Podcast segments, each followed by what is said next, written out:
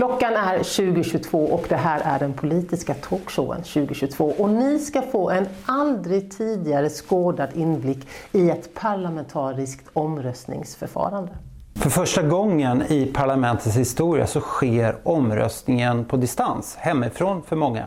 Och vi vill såklart dela med oss av det här historiska ögonblicket med er.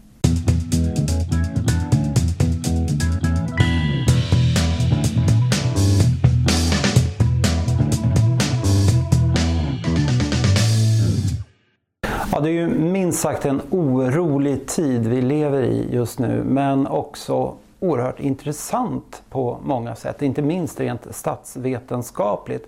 Det här är alltså första gången som omröstningen sker utan att vi parlamentariker träffas rent fysiskt. Man kan säga att det är en slags poströstning.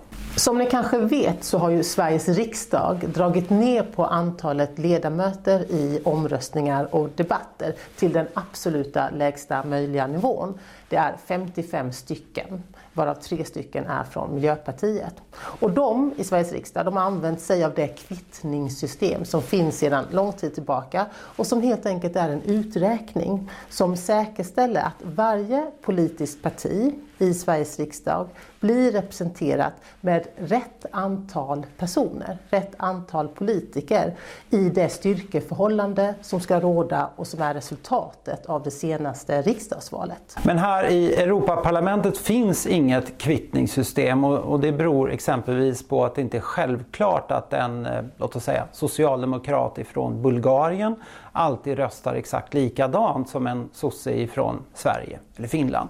Så därför måste alla 705 ledamöterna idag med papper och penna, mer eller mindre i alla fall, papper och penna, rösta.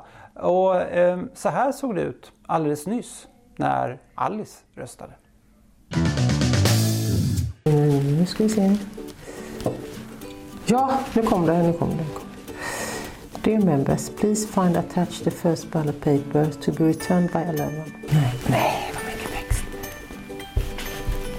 Nu menar de att jag ska skriva av allt det här åt dem själva. Please indicate your, your vote. Your choice by putting a cross or a tick in the chosen box. Okej, okay, jag måste börja skriva. Nu här ska det skrivas.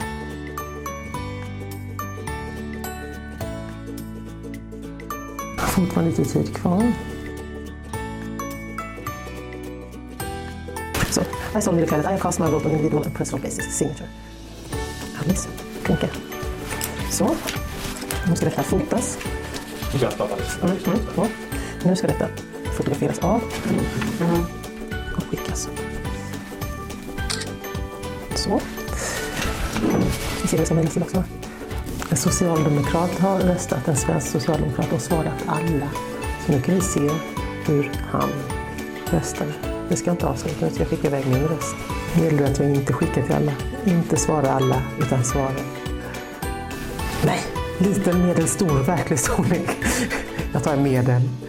Det här är sånt som jag alltid tvekar över, men jag tycker medel låter så här lagom svenskt och bra. Precis, så där gick det till. Om man som jag eller Alice inte har någon skrivare hemma så får man alltså med papper och penna skriva av vad som står på röstsedeln, välja hur man ska rösta, fotografera med sin mobiltelefon och sen då mejla in det fotot till parlamentet. Ehm, ja, tekniken kanske har en del att önska och vem vet i framtiden kanske man kan eh, rösta med BankID eller någonting annat. Som vi sa i tisdags så är det full fokus på krishantering i samband med de här omröstningarna idag. Och det är tre olika saker vi ska rösta om. Alice, du kan väl berätta om en av dem? Ja, vi har röstat om spökflyg, det vill säga de här flygplanen som flyger runt och landar med tomma plan bara för att inte förlora sin rätt att landa. Det är precis lika dumt som det låter, men vi har nu röstat om att göra ett undantag från den här regeln. Det vill säga, det blir förstås en, en vinst för flygbolagen, en ekonomisk sådan, men det blir också en vinst för alla oss andra, för alla människor. Eftersom vi slipper en massa utsläpp av föroreningar och växthusgaser. Och vi miljöpartister i EU, jag och alla de andra, vi röstade förstås för att man ska göra detta undantag från denna dumma regel. Exakt, och de andra två omröstningarna de har fokus på ekonomi. Dels att vi måste snabbt nu få ut mer pengar till sjuk och hälsovård och också små och medelstora företag som har det otroligt tufft i stora delar av Europa. Och det andra det handlar om den så kallade solidaritetsfonden den inrättades för 20 år sedan med fokus på framförallt naturkatastrofer, alltså följder efter en svår översvämning eller storm. Och där vill vi nu utvidga det så att det också ska kunna handla om följder av precis det som vi upplever nu, en, en pandemi eller någon annan form av humanitär kris. Och vi miljöpartister och vi i den gröna gruppen står givetvis bakom de här förslagen och röstar för. Ni är många som oroar er och frågar om och hur covid-19 kommer drabba alla de människor som lever i flyktingläger i bland annat Grekland och i Syrien. Och till skillnad från de flesta av oss så kan man i flyktingläger inte undvika folkmassor.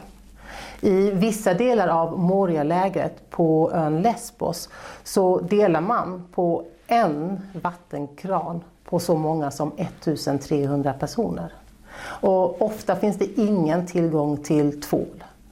Och det är ofta så att man lever under väldigt trånga förhållanden. Man delar kanske sängplats eller sovplats med en hel familj på bara några kvadratmeter. Det kommer bli fruktansvärt när covid-19 får spridning i flyktingläger och därför så har vi gröna i parlamentet bjudit in bland annat Läkare utan gränser för att lyssna till vad de har att säga, de som är på plats. Och vi har lyssnat till andra volontärer och andra frivilliga. Och vi kräver, med den fakta och den kunskap vi har fått av alla dessa experter, att Morialäget stängs och att vi räddar människor från den fruktansvärda humanitära katastrof som faktiskt hotar. Och vi har blivit lyssnade till. Så sent som igår så uppmanade EU-kommissionen Grekland att stänga dessa läger. Men vi får se vad som blir av det här och vad som händer. Vi nöjer oss inte med en uppmaning utan vi kommer fortsätta att kämpa för att det här också blir verklighet. Ja, det är jätteviktigt att du lyfter det här Alice och det är ju skrämmande att höra det som pågår just nu. Och det är så viktigt också det här som du ofta återkommer till att det är just de svagaste grupperna, de marginaliserade grupperna som alltid i princip drabbas allra hårdast när det blir en kris. Och det här gäller ju hemma i Sverige också. Vi får aldrig glömma bort det. Det är människor som har det tufft ekonomiskt eller socialt som drabbas hårdast. Och just de här grupperna, det är så viktigt att de också får tillgång till information. Information som faktiskt kan vara helt livsavgörande. Och vi vill avslutningsvis passa på att tacka alla er som tittar på den här politiska talkshowen 2022 vecka efter vecka. I de här tiderna som vi nu lever i, i tider av oro och osäkerhet, så känns det ju särskilt betydelsefullt att vi finns för varandra. Och ett sätt för oss, för Per och mig, att finnas till för er, det är ju att sända 2022 lite mer ofta. Så det kommer vi fortsätta med tills vidare.